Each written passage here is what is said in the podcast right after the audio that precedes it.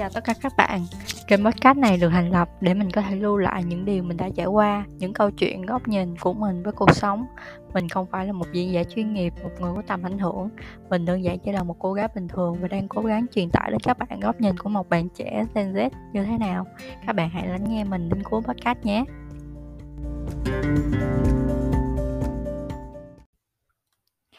Mình sống trong thế giới không hoàn hảo Chúng ta đã bước sang tháng cách ly thứ tư trong đợt giãn cách dài nhất của Sài Gòn. Vlog của mình đã được 10.000 lượt xem, podcast của mình cũng đã lên sóng được gần 2 tháng. Tất nhiên mình sẽ chuẩn bị để đưa lên YouTube, nhưng mình cần ổn định công việc và cuộc sống của mình trước đã. Mời các bạn ghé qua thế giới hoàn hảo của mình trước khi giãn cách. Vì sao nó được gọi là hoàn hảo? Vì mình bận rộn làm cho nó trở nên hoàn hảo. Mình thức dậy lúc 7 giờ sáng và về nhà lúc 10 giờ đêm. Mỗi ngày đều trôi qua như thế. Mình dành thời gian cho công việc và học tập đến 80% buổi thời gian, 20% còn lại dành cho những việc thiết yếu khác. Mỗi ngày thức dậy mình đều cảm thấy rất yêu cuộc sống của mình. Mình có thể đi thư giãn sau giờ làm nếu mình muốn, nhưng thay vì vậy mình chọn cách dành thời gian để phát triển bản thân. Mình rất ám ảnh với việc thất bại ở độ tuổi 30. Mình cảm thấy tồi tệ khi mình nghĩ tới việc mình sẽ thất nghiệp hoặc vẫn không có thành tựu gì lớn lao. Vì thế mình đem nỗi sợ ấy áp dụng cho lý thuyết bốn lò lửa. Mình tắt đi hai và để lại hai lò lửa tượng trưng cho sức khỏe và công việc. Nhiều người sẽ cảm thấy không hạnh phúc khi họ không thể cân bằng được cuộc sống, nhưng tin mình đi, mình sẽ không bao giờ work-life balance ở độ tuổi under 40. Lý do xác đáng nhất để lý giải cho việc đấy chính là nếu không cố gắng ở độ tuổi 20 30, chúng ta sẽ chẳng còn gì cho độ tuổi 40 ngoài sự hối tiếc muộn màng. Dĩ nhiên, mình ghét sự hối tiếc, nhưng rồi giãn cách bắt đầu, thế giới hoàn hảo mình từng xây dựng bắt đầu thay đổi.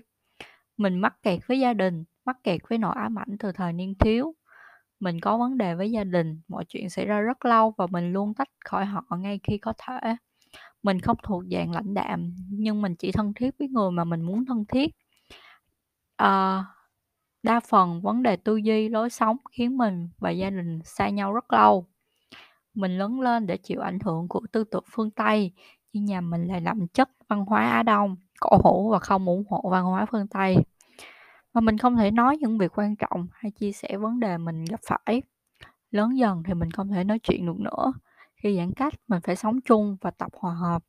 Dĩ nhiên mình đã nổi điên lúc 2 tháng đầu. Mình như con cá mắc kẹt vậy, không thể trốn tránh, chỉ có thể đối mặt. Nhưng rồi mọi chuyện ổn hơn khi mình tập trung cho công việc và cuộc sống cá nhân của mình. Ở nhà mình vẫn rất bận vì work from home và hoàn thành chương trình học văn bằng 2, cộng thêm một số công việc khác. Mình lấy thời gian dành cho công việc để tránh đi sự giận dữ không đáng có. Tuy nhiên, kế hoạch quay trở lại cuộc sống của mình trước kia vẫn còn. Mình vẫn mong trở lại quán cà phê để học tập và làm việc mỗi ngày. Không có thế giới hoàn hảo, chỉ có bản thân mình khiến nó trở nên hoàn hảo mà thôi.